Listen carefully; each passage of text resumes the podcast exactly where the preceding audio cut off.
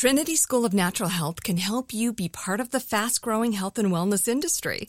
With an education that empowers communities, Trinity grads can change lives by applying natural health principles and techniques in holistic practices or stores selling nourishing health products. Offering 19 online programs that fit your busy schedule, you'll get training to help turn your passion into a career. Enroll today at trinityschool.org. That's trinityschool.org. When you buy Kroger brand products, you feel like you're winning. That's because they offer proven quality at lower than low prices. In fact, we guarantee that you and your family will love how Kroger brand products taste, or you get your money back. So next time you're shopping for the family, look for delicious Kroger brand products because they'll make you all feel like you're winning. Shop now, in store, or online. Kroger, fresh for everyone. Open a limited time 11 month certificate at Kemba Financial Credit Union. At 5.25% APY, it's more than triple the national average, plus, it's a safe and secure way to grow your money. Visit your local branch or kemba.org slash CD for details. Offer expires May 31st, 2024. APY equals annual percentage yield. Restrictions apply. $500 minimum and $250,000 maximum deposit. Advantage status required. Comparison based on bank rate average. Federally insured by NCUA. Warning this podcast contains explicit language and details acts of violence. Listener discretion is advised. The Los Angeles Sheriff's Department has a cancer festering inside of it. Deputy gangs are sustained by leadership that often goes along with the bad behavior. The cancer has only metastasized. One gang begets another gang, begets another. The Vikings influenced the Jump Out Boys, the 3000 Boys influenced the 2000 Boys, and the 2000 Boys influenced the Executioners. Former 2000 boy Andy Toon founded the Executioners. They've been operating since 2016, terrorizing the streets of Compton, a predominantly black and Latina city in Los Angeles County. Those demographics are important because for this deputy gang, matching tattoos are what signify membership in the group. It's a skeleton engulfed in flames carrying an assault rifle that happens to be wearing a Nazi style helmet. Women and black people aren't allowed to join the gang. This racism, this hate, has even been acknowledged under oath. Do you have any ill feelings toward African Americans in general? I, I do, sir. LA's not safe.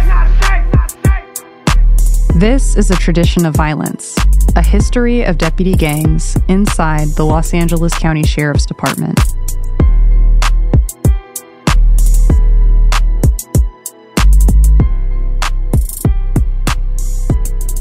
The voice you heard just a moment ago belongs to Deputy Samuel Aldama. Aldama has been involved in brutalizing and killing Compton residents on multiple occasions. You'll hear about him throughout this episode.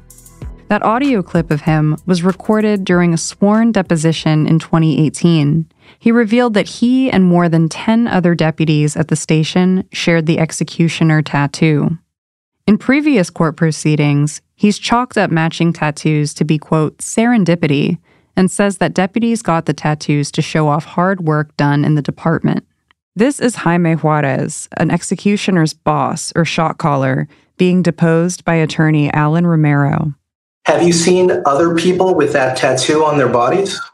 Name all the people you've seen that tattoo on. Okay, uh, let me see. Uh, Jose Sandoval, Jesse Sandoval, Omar Cabarubias, uh, let me think, James Cross, Ruben Jimenez, Edwin Barajas, Taylor Ingersoll, uh, Samuel Aldama, Mizrain, that's M I Z R A I N, Orrego.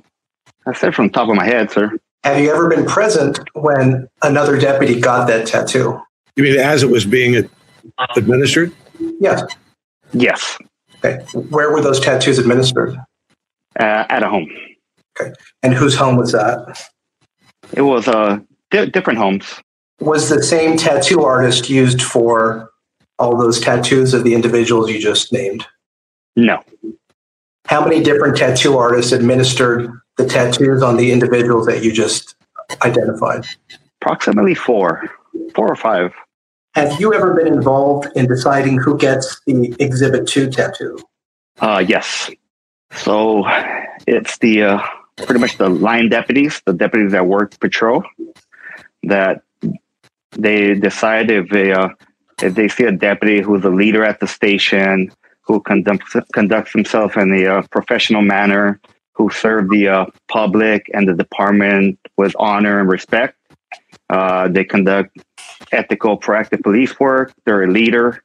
They uh, step up during critical incidents. They mentor younger deputies. Uh, that, those are the, the deputies they, uh, they they decide on. When you say they decide on, who's they? Who decides who gets it?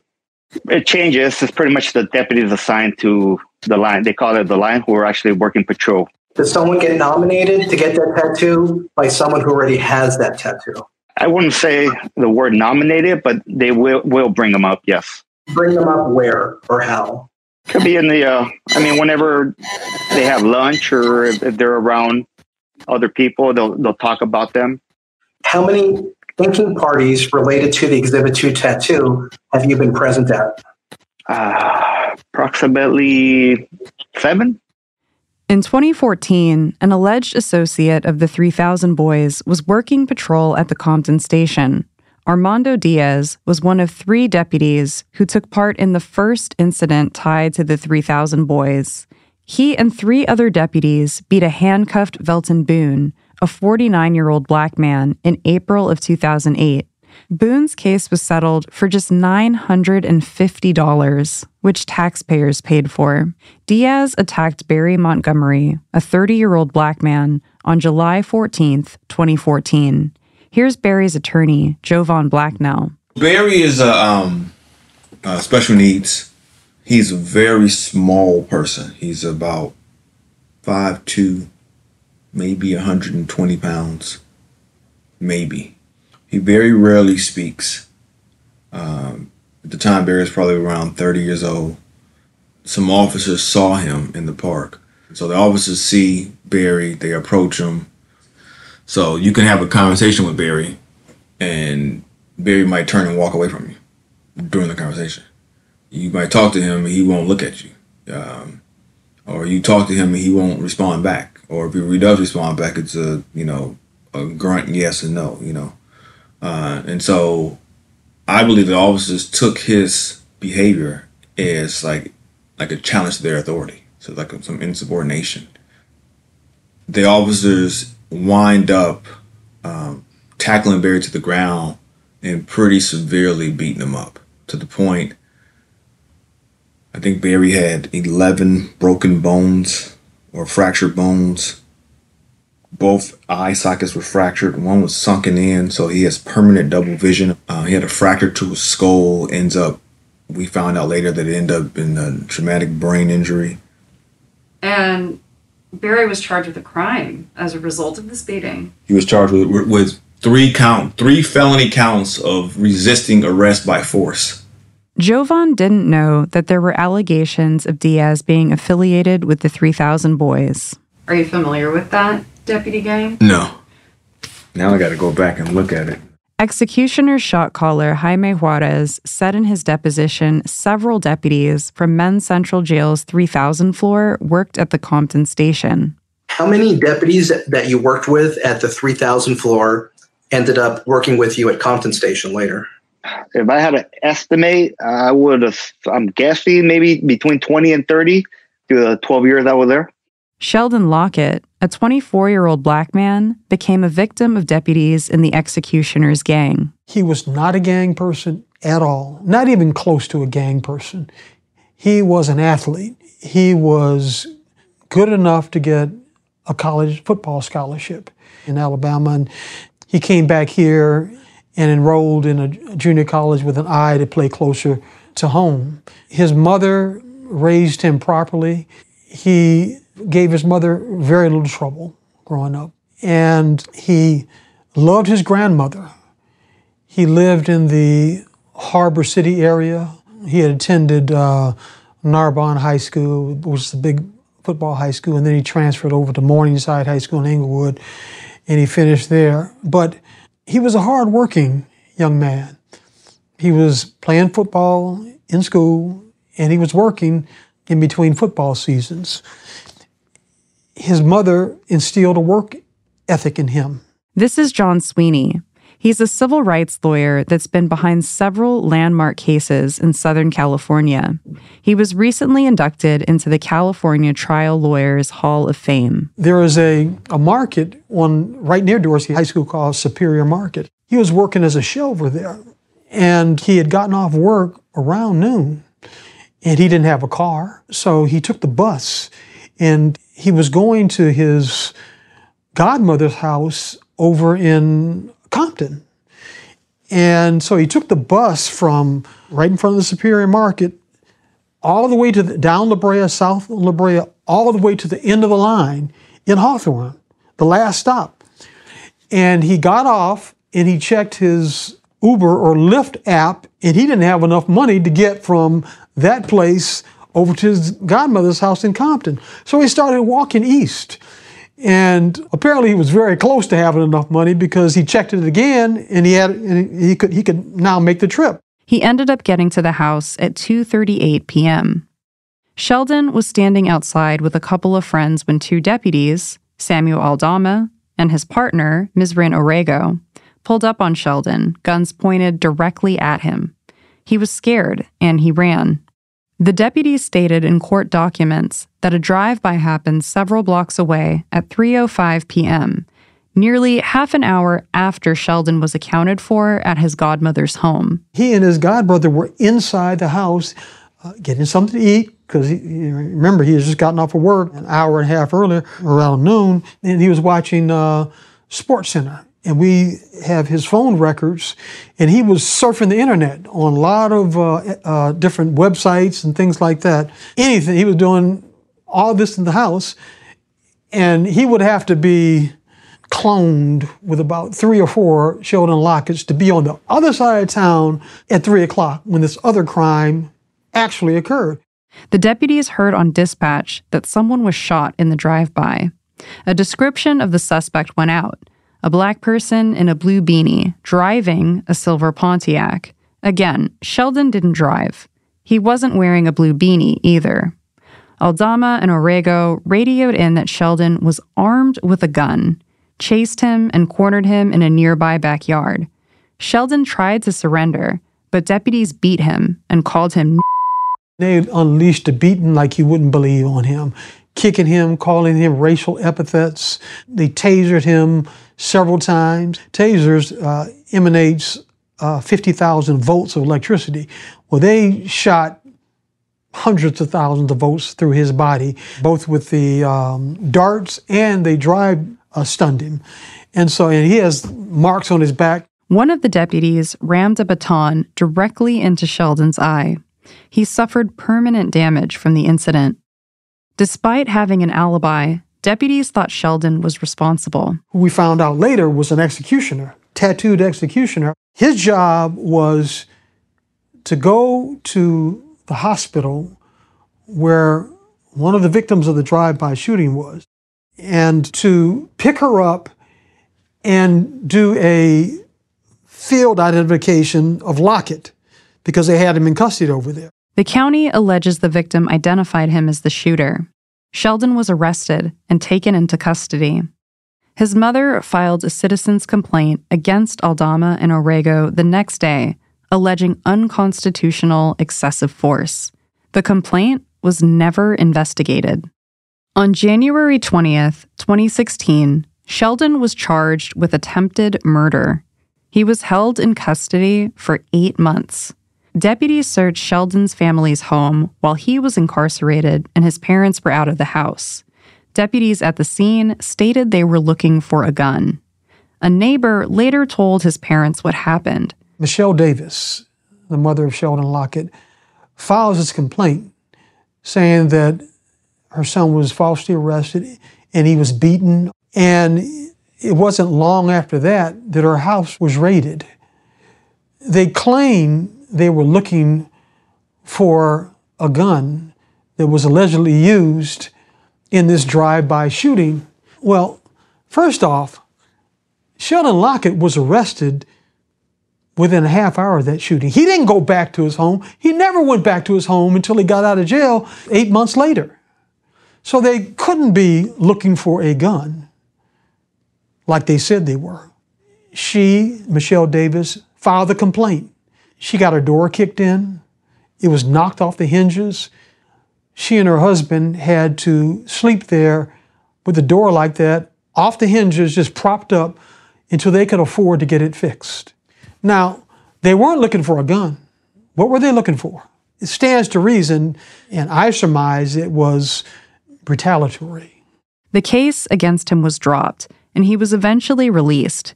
He sued LA County in a civil rights case in 2020, which is still pending.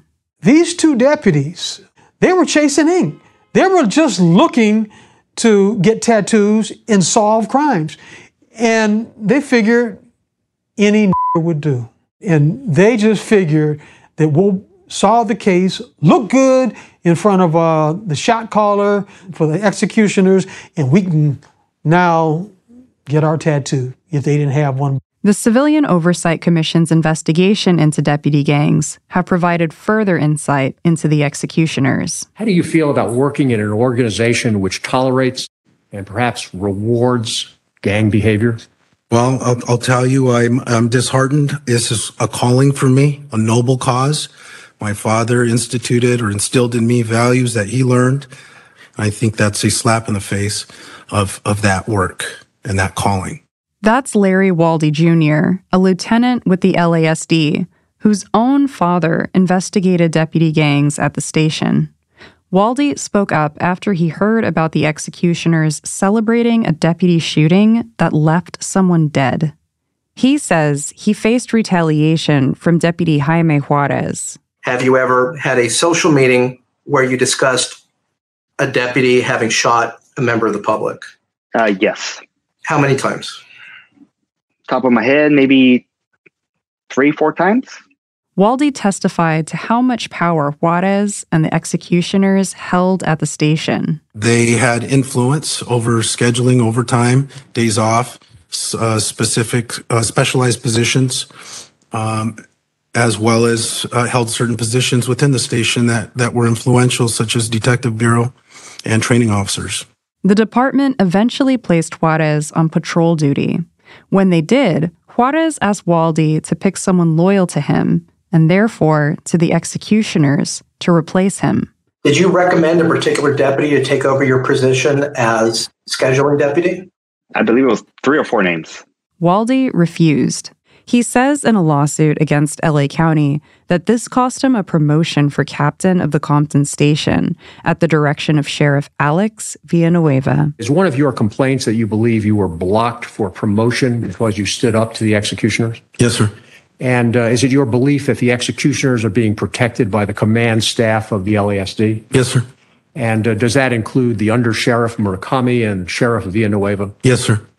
Waldie also said he was fearful in giving his testimony. I have seen that individuals have been retaliated against publicly without any fear, and I am actually not external to this department. I'm internal, so I think I'm in, within closer reach of any type of retaliation, whether it be a uh, putting a case on me, um, uh, initiating an investigation on me for whatever reason that might pop up, and uh, yeah, definitely for my family.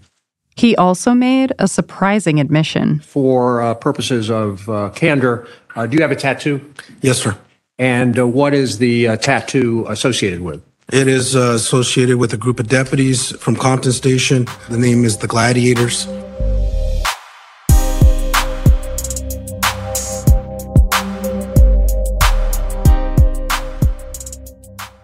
Trinity School of Natural Health can help you be part of the fast growing health and wellness industry.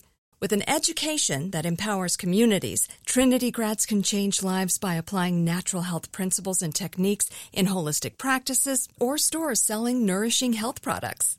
Offering 19 online programs that fit your busy schedule, you'll get training to help turn your passion into a career. Enroll today at trinityschool.org. That's trinityschool.org. Open a limited time 11 month certificate at Kemba Financial Credit Union. At 5.25% APY, it's more than triple the national average, plus, it's a safe and secure way to grow your money. Visit your local branch or kemba.org slash CD for details. Offer expires May 31st, 2024. APY equals annual percentage yield. Restrictions apply. $500 minimum and $250,000 maximum deposit. Advantage status required. Comparison based on bank rate average. Federally insured by NCUA. Live Nation presents Concert Week. Now through May 14th, get $25 tickets to over 5,000 shows. That's up to 75% off a summer full of your favorite artists like 21 Savage, Alanis Morissette, Cage the Elephant, Celeste Barber, Dierks Bentley, Fade, Hootie and the Blowfish, Janet Jackson, Kidz Bop Kids, Meghan Trainor, Peso Pluma, Sarah McLachlan. Get tickets to more than 5,000 summer shows for just $25. On sale now through May 14th. Visit LiveNation.com slash Concert Week to learn more and plan your summer with Sean Paul, Sum 41, 30 Seconds to Mars, oh, and Two Door Cinema Club.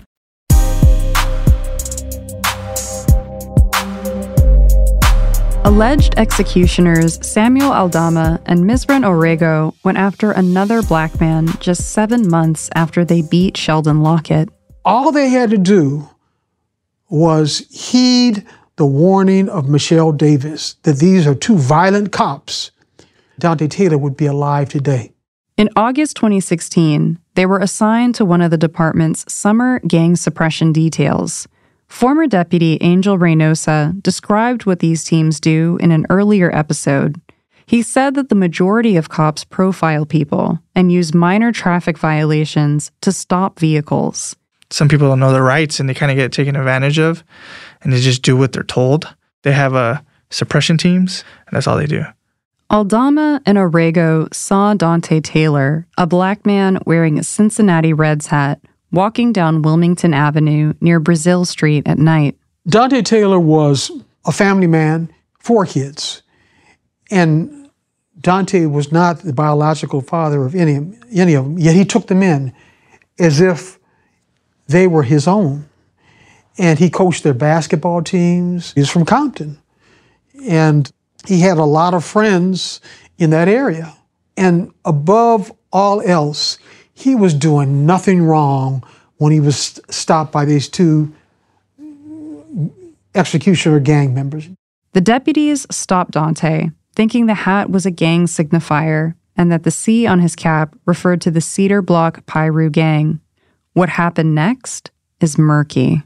Aldama says that he pulled up to Dante and asked if he's on parole or probation.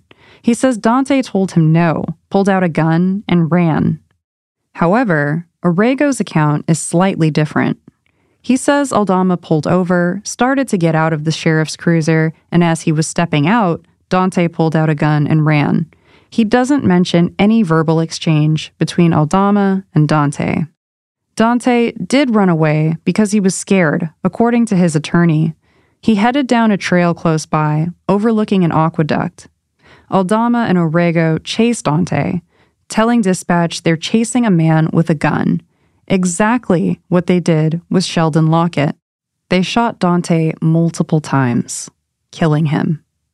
LASD conducted a search of the area using two different gun sniffing dogs, metal detectors, and deputies, but a gun was never found. No one knows exactly what happened, but attorney Greg Kirakosian spoke about this repeated phenomena in an earlier episode. Apparently, the LA Sheriff's Department gangs have a thing that they do for shits and giggles or whatever the fuck the motive is. I really don't know. What they do is they will just make up that somebody had a gun. They'll make it up that they later cannot find. It's a ghost, it's gone. They saw it, they heard it, you know, they know it was there, but damn it, it disappeared and we can't find it anymore. LA County settled Dante's civil case for $7 million, funded by taxpayers. LA County residents also footed the bill for attorney's fees on both sides. Orrego was discharged from the department in 2017 for a 2015 DUI. He's still in court fighting for his job back. Aldama was transferred to another station. Not all deputies were on board with the executioner's actions. Attorney Christian Contreras, who handles LASD deputy gang cases, told us about one of them. The former Marine who became a whistleblower, they were throwing rats at his car and they were ostracizing him because he outed the executioners in Compton. Deputy Austreberto, or Art Gonzalez, started working with the Los Angeles Sheriff's Department in 2007. Art is a family man with a wife and a young special needs daughter. Almost a decade into his career with the Sheriff's Department, Art asked for time off to take care of his kid. At the time, Deputy Jaime Juarez, an alleged shot caller within the executioners, was in charge of scheduling. He didn't give Art the time off. Instead, he was scheduled in the morning, pitting him directly against his daughter's care schedule. The morning scheduling change was allegedly made to accommodate a fellow executioner. Art was forced to use paid family leave to care for his daughter. Art came back to the department after his family leave in 2017. He says he was greeted with a new illegal quota, per the vehicle code, of people to arrest, courtesy of Compton Station Captain Michael Thatcher. Deputies were told to boost arrest stats to arrest people for things that they usually wouldn't even get a citation for. And if you were a deputy with low arrest numbers, you were handed assignments no one wanted station front desk, directing traffic detail, even patrolling the Compton Town Mall Center. In other words, retaliation. Art was partnered with Deputy Ileana Vargas, Jaime Juarez's girlfriend. Vargas would make misdemeanor arrests and immediately release the person to skew arrest stats as a favor to Captain Thatcher. Art and two other deputies took their concerns about the illegal arrest quotas to the acting watch commander, Sergeant Andy Leos. Leos raised his voice and told them, quote, You should have known. Do your job. I'm trying to save your career. The group was put on traffic duty, and one of them saw his opportunity to get promoted killed when Leos told the overseeing sergeant not to give the deputy the job. Meanwhile, average arrests per deputy in Compton went up from 2.5 arrests per month to 7. Juarez continued to give preferential assignments to fellow executioners. From January 2018 through January 2020, Deputy Latasha Walker, who is a gay black woman, was consistently passed over for assignment to the Special Operations Officer position, even though she had relevant experience and had been recognized for her service. Here's Latasha in an interview in 2018. Something that's difficult for me is having a specific skill set, having something that I'm extremely good at, having something that I excel in, and not being able to do that, right? On January 21st, 2020, she was finally assigned to the SAO unit, but it was short lived. Just four months later, she was informed that she would have to leave due to budget cuts. Latasha was suspicious. Everyone else on the team was staying, and they were all executioner members, associates, or romantically involved with members of the gang. Latasha was consistently harassed by the gang. One deputy told her she should try, quote, penis from a real man. Members repeatedly referred to Black Compton residents as, quote, your people to her, and Santana Block Crip street gang members as her, quote, boys. Station Captain Latanya Clark accused Latasha of letting a street gang member escape from the back of her car during a warrant execution at an illegal marijuana dispensary. The accusation was never documented in an email and was not investigated. Latasha filed a civil lawsuit against LA County in 2021, which is still ongoing. Some of the violence perpetrated by the executioners was caught on tape by tabloid website TMZ. In June 2020, a bystander caught three Compton deputies holding a man down on the ground behind a gray wall in a position hard to see from the street. They start beating him, kicking and punching him repeatedly, even looking around as if to see if anyone's looking. Why y'all beating him? The deputies only stop when they're called out by someone watching. Witness LA, a local media outlet that covers the sheriff's department, reports that all three deputies were executioners. In July 2020, the executioners were put in the public eye again. This incident was high profile as deputies chased a black Cadillac Escalade belonging to a famous rapper. The pursuit and shootout happened around 11:20 last night, starting in Compton, where the deputies tried to pull over a black Cadillac Escalade for reckless driving. That SUV registered to Keenon Jackson, best known as rapper YG. YG was not in the car at the time. He tweeted he was in the studio all day and didn't hear about the incident until later. Deputies claim the passengers had an AK 47, which was never recovered.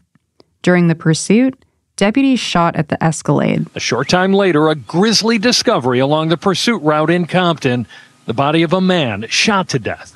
Deputies pursued the Escalade and shot at it. During the chase, 65 year old Rick Starks was struck by gunfire and killed.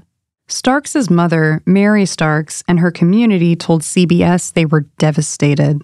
Rick's such a nice person, uh, handy handyman, you know, always working on people's cars, mowing their lawns, trying to be helpful as possible as he could, you know. He didn't bother nobody. He would ride a bicycle. She filed a civil rights lawsuit against LA County last year, which is still being litigated. In his deposition, executioner shot caller Jaime Juarez said that deputies in this chase were tattooed executioners. And for whom were you present when that tattoo was administered? I mean, Edwin Barajas and Taylor Ingersoll. On October 25th, 2019, Deputy Art Gonzalez's career seemed to be recovering. He was promoted to field training officer, completed his training with his first trainee, and the master training officer told him that he was doing his job well. Executioner Edwin Barajas, who was allegedly inked, felt otherwise. He failed Art's first trainee out of cadet training. Art stated in court documents that he believes that this was punishment to the cadet for associating with him. That wasn't the last conflict between Art and the executioners. In February 2020, Deputy and alleged executioner Eugene Contreras returned to Compton Station after a brief stint in internal affairs. That's the department that helps police departments investigate themselves. Contreras was now a field training officer. He allegedly threatened and eventually assaulted a fellow training officer. That deputy texted Art about the assault, and Art made a report to Internal Affairs about the incident. It was confidential, or so he thought. Executioners were sent a recording of the phone call complaint. Art was approached by one of the deputies with whom he made the complaint about illegal arrest quotas. He told Art that the gang knew he talked to Internal Affairs. It appeared as if Internal Affairs had been infiltrated by the deputy gang members. Here's Art in his own words, under oath in 2020. Deputy called told me, be very careful. They know it was you. I asked him, how do they know? He said he didn't know. He said, and again, uh, repeated uh, that they couldn't wait to get their uh, their hands on the voice print. Uh, that really scared me. When I when I heard that, it was, you know, it got very real for me. Did you fear for your life at that point? I mean, absolutely. I, I feared for my safety. Um, I, I, mean, just right away, I, I, just, I just couldn't stop thinking about the whole thing, um, and I just didn't know what to do. At that point, did you feel that the this executioner's uh, gang was capable of murder? Maybe not them directly, but um, maybe through a third party. I mean, that did cross my mind that you know these gang members that they jam up. Uh, you know, would it be crazy to think that maybe they hire one of them to come and do a hit on me? Absolutely, that did cross my mind. Art took a few days off work. He told Operations Lieutenant Ruiz that he was the one to make the complaint, but wanted to remain anonymous. Art asked for another week off, scared of retaliation, fearful for his life. During his time off, someone sprayed graffiti in a very visible section of the station. The graffiti read, Art is a rat. Deputy Alcala texted the picture to Art. Art tried to stay clear of the gang and their pending retribution. He talked with Captain Latanya Clark about his fears. She told him that investigators from the Office of the Executive, who work with the County Board of Supervisors, wanted to speak with him. The next day, investigators showed up at the station unannounced. They wanted to talk to Art at the front desk, in front of other deputies. Allegedly inked executioner Anthony Bautista was serving as watch deputy. He told Art's partner, quote, Two IA investigators are here to talk to Gonzalez, so get over here. Art met with the investigators at a later point, away from people potentially eavesdropping. He told them he needed to remain anonymous due to retribution. Future meetings would have to be done away from the Compton station. But when Art came back from his time off, that retribution came anyway. The scheduling sergeant, Frank Berrigan, chastised Art for taking time off, specifically paid family leave, to take care of his daughter. Berrigan subsequently demoted Art from the position of field training officer, saying, quote, it would be a disservice to your trainee if you are taking family leave days off. To be clear, Art didn't use state awarded time off on the days he was training the new deputy. Berrigan told Art that he could take the demotion or get documented for discipline, essentially setting him up to be fired. Art, feeling threatened, took the demotion. Berrigan gave Jaime Juarez, the alleged leader of the executioners, the position. Deputy Bautista was working dispatch and routed a high volume of calls to Art. Art complained to his supervisor, Lieutenant Ruiz, who told Art to file a complaint with Internal Affairs.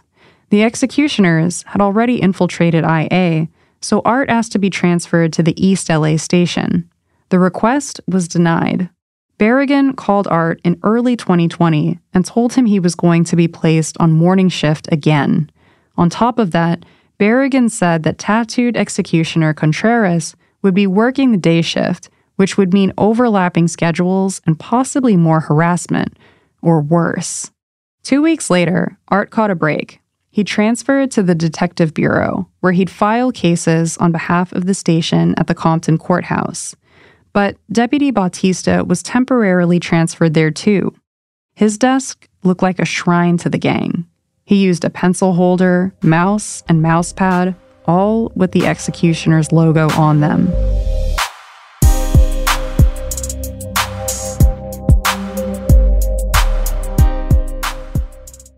Trinity School of Natural Health can help you be part of the fast growing health and wellness industry.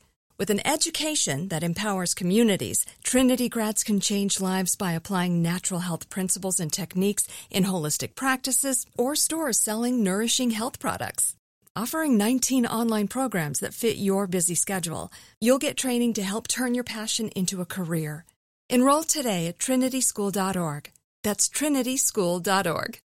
Open a limited time 11 month certificate at Kemba Financial Credit Union. At 5.25% APY, it's more than triple the national average, plus, it's a safe and secure way to grow your money. Visit your local branch or kemba.org slash CD for details. Offer expires May 31st, 2024. APY equals annual percentage yield. Restrictions apply. $500 minimum and $250,000 maximum deposit. Advantage status required. Comparison based on bank rate average. Federally insured by NCUA. Live Nation presents Concert Week.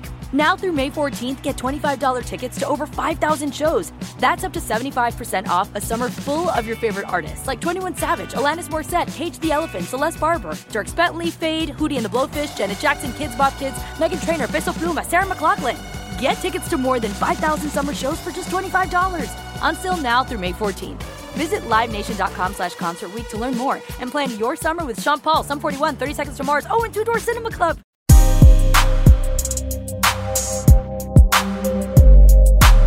By 2020, the executioners appeared to have the Compton station in their grip. Two deputies who allegedly wanted to join their ranks were caught in a bold display of abuse.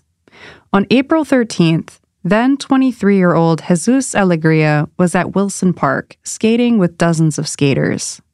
Deputies Miguel Vega and Christopher Hernandez pulled up to the group in the park, hands on their holsters, and started harassing them. Deputy Vega, by the way, was trained by Deputy Eugene Contreras, an executioner you heard about earlier. Jesus stood up for the other skaters, telling deputies to leave them alone. Vega and Hernandez grabbed Jesus and threw him in the back of their patrol car. They didn't handcuff him or even ask his name. They kidnapped him. They took him for a joyride. That's Jesus's lawyer, Christian Contreras.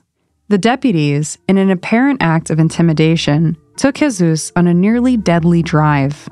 He was placed in the back of a patrol car with no seatbelt, a violation of department policy, and the deputies threatened his life. They drove Jesus at high speeds through the streets, telling him they were going to throw him out of the car and into a neighborhood controlled by a gang and tell members Jesus was from a rival set.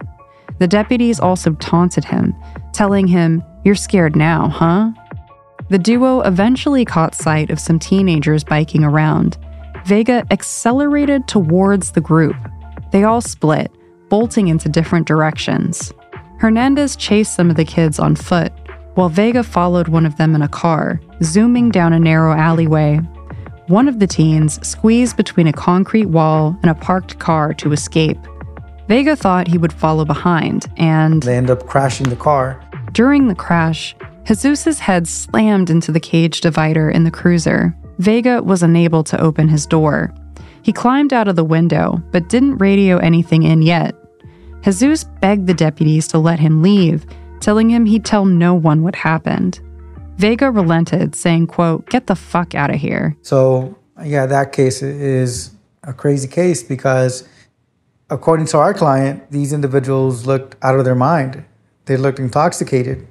Not sure whether they were actually high on drugs, probably not alcohol, but eh, based upon what our client is telling us, they, they were on something that, that got him in, in, a, in an altered state of mind to engage in that type of conduct from an innocent person, a skater, someone who was just skating at a skate park. It just goes to show you that it gets more brazen and more brazen. I'm surprised they didn't kill him so there wouldn't be any evidence. Jesus's lawyer thinks the deputies were trying to get into good standing with the executioners. They're kidnapping skaters in broad daylight in Compton and then taking them for a joyride eh, just to get full membership. So it seems like it, as if these illegal acts are points where enough points will get you full membership into the gang and will get you that ink. Jesus was covered in blood from the crash. He had a gaping gash above his eyebrow. A family unloading groceries from their car saw him come out of the alley. They gave him water and let him use their phones to call his dad. When his father arrived, Jesus was arrested by another deputy who handcuffed him and placed him in the back of a patrol car. He wasn't given medical attention for his gash until almost one hour later, when he received stitches at a hospital. While at the hospital, a deputy demanded Jesus sign a citation for being under the influence of meth. Jesus signed the citation reluctantly after urging from his father in order to go home. Vega and Hernandez attempted to cover up the entire incident. In their version of events, the duo say Jesus was grinding his teeth, acting erratically, maybe even under the influence of something. They wrote that a large crowd gathered around Jesus, and they took him into custody, fearful that this crowd may try to help him. They said they had to flee to another location to continue investigating. Video showed what really happened and threw their account into jeopardy. The sheriff's department took the case to the DA, but prosecutors declined to file charges. Vega and Hernandez continued to work the Compton streets, and two months later, they came across 18 year old Andres Guardado. Andres Guardado was 18 years old. He grew up not that far from here, actually, in Koreatown in the city of Los Angeles. Comes from a hardworking family that immigrated from El Salvador, and El Salvadorian culture is a big part of the family. They like dancing and listening to music. The whole family said Andres loved to dance and listen to music.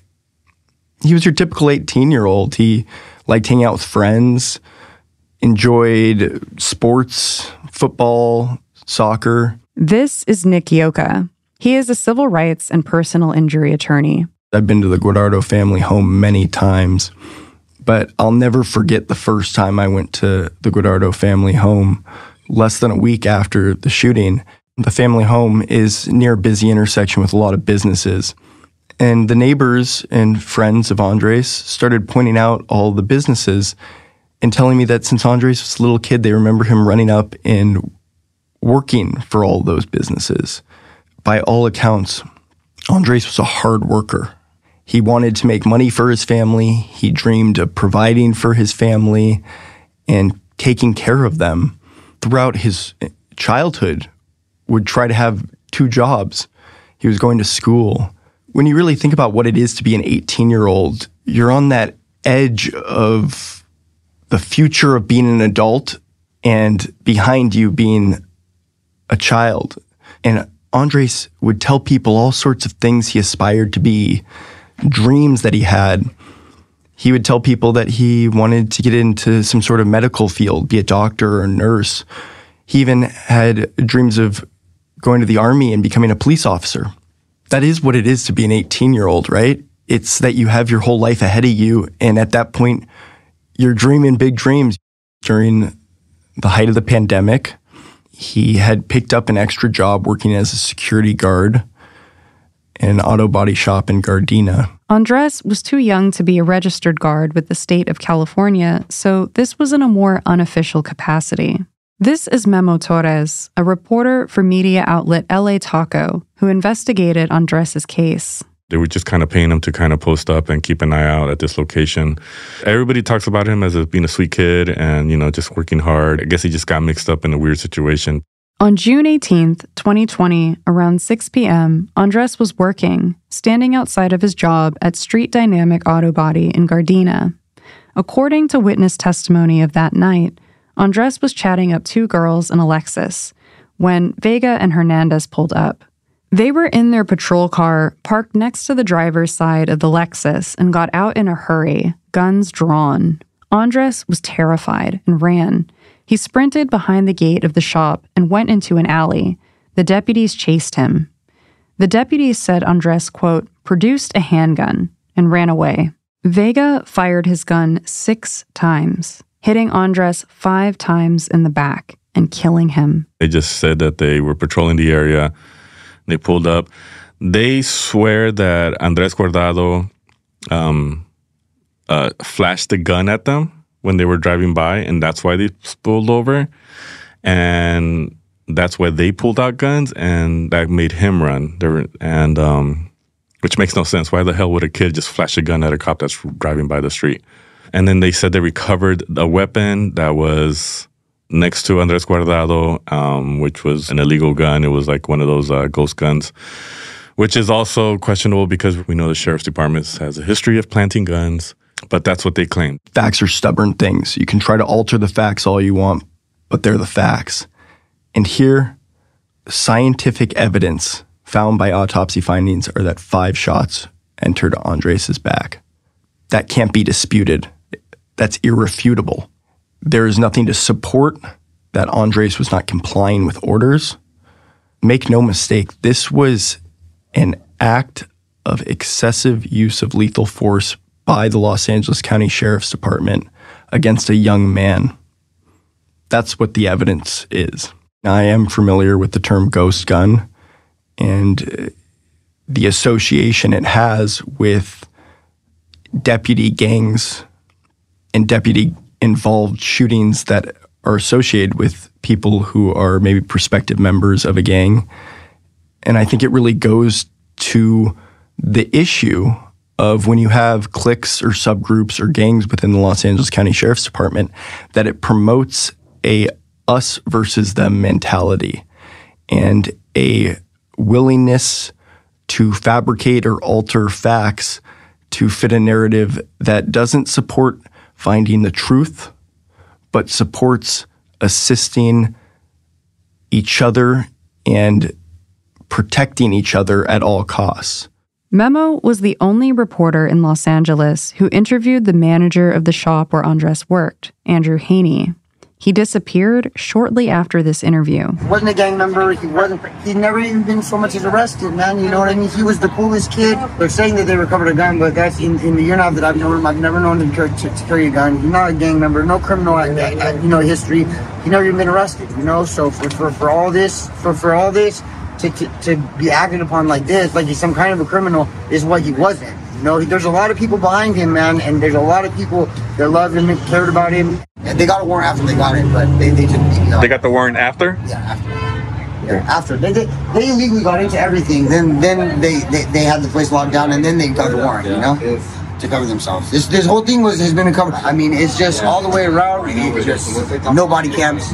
Fortunately, police had no body cams. Sheriff, right? Yeah. So it's just everything is the, the odds are just unfavorably stacked against us. You know what I'm saying? People took to the streets to protest Andres's killing and the dubious facts given. Andres's autopsy would have brought some more conclusive evidence to the public, but Sheriff Alex Villanueva placed the document on a so called security hold shortly after it was completed that June. That could have sealed autopsy results for months, even years. The Guardado family ordered a private autopsy that found their son was shot in the back five times. Los Angeles County Chief Medical Examiner Coroner Dr. Jonathan Lucas defied Villanueva's hold and released his autopsy findings in July. Lucas said in a statement, quote, I believe that government can do its part by being more timely and more transparent in sharing information that the public demands and has a right to see. The county's autopsy concurred with the private one. Andres had died in a homicide. Here's Art Gonzalez, the executioner whistleblower, again. How about this latest shooting of Andres Guardado? Um, was that done by an, an inked member or a prospect of the executioners? Uh, prospects. And who was that prospect? You know? Uh, Foundation lacks foundation. Speculation and conjecture on the part of the witness. Deputy Vega and Deputy Hernandez. Kate Cagle, anchor at Spectrum News 1, led reporting on this explosive deposition testimony. That's what got you know, Congresswoman Maxine Waters involved. She references that video in her letter to the U.S. Department of Justice asking them to open an investigation. And people were just so incredulous that there could even be any kind of credible accusation that something like that could happen in 2020. It was one of those first times it was a deputy on camera openly saying what the community had been saying for so long. He's had a really tough time. In November 2020, the Los Angeles Board of Supervisors ordered an inquest into the killing of Andres. A judicial examination challenging law enforcement's official findings of an event hasn't been done for nearly 30 years. Vega and Hernandez were asked to testify at the inquest. Hernandez did, but pleaded the fifth, answering no questions. Vega didn't attend. He was out of the country. Instead, he sent a declaration stating he would plead the fifth too. The deputies who did show up all pled the fifth. And then that's when we learned the deputy Vega, the deputy who had actually shot and killed the teenager, was in Mexico for the inquest and did not attend. And then there was a lot of questions around what do you mean he's been allowed to leave the country? Isn't he under investigation for what happened? That was the incident that really triggered a lot of people to start paying attention to what was happening. Retired Court of Appeals Judge Candace Cooper felt calling more witnesses and obtaining more evidence wasn't necessary, concluding the inquest. That means the Sheriff's Department's account of Andres's death is the official version, unless the district attorney files charges and there is a criminal trial. I believe it was the first inquest that had been done in the county of Los Angeles since the 70s or 80s. It made clear that the sheriff's department wasn't going to comply and that we needed better ways to enforce compliance and oversight. The sheriff's department was not present to present evidence and assist the public or the county in knowing the facts. That's very similar to what we see in all sorts of cases. that's what I took away from the inquest. Vega and Hernandez were suspended in December 2020 for crashing their patrol car with Jesus Alegria inside. The Guardado family filed a civil rights lawsuit against LA County, which was recently recommended for a settlement of $8 million. Taxpayers will be on the hook. Art Gonzalez's case was recently dismissed. Art's case was very complicated. You know, Villanueva likes to tout that the retaliation claim was thrown out, but his lawyer was always fighting with the judge over admissible evidence in that case. And the judge in that case had said that any testimony or evidence about an alleged deputy gang was irrelevant and inadmissible.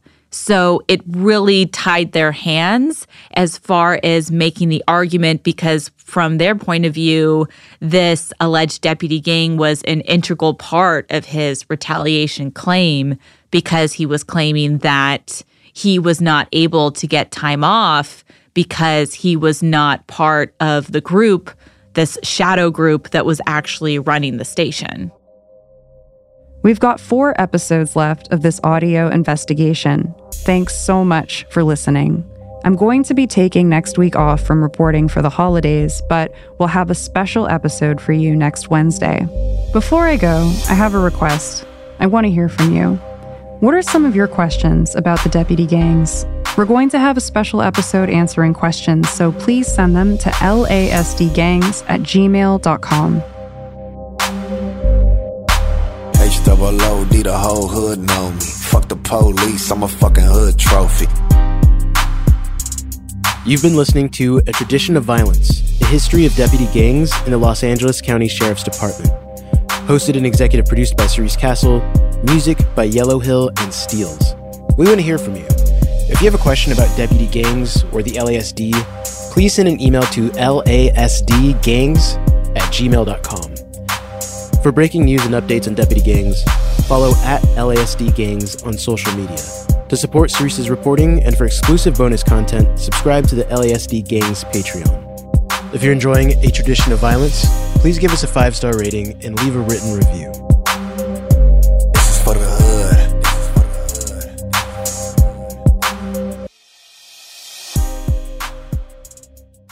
Trinity School of Natural Health can help you be part of the fast growing health and wellness industry. With an education that empowers communities, Trinity grads can change lives by applying natural health principles and techniques in holistic practices or stores selling nourishing health products. Offering 19 online programs that fit your busy schedule, you'll get training to help turn your passion into a career. Enroll today at trinityschool.org. That's trinityschool.org.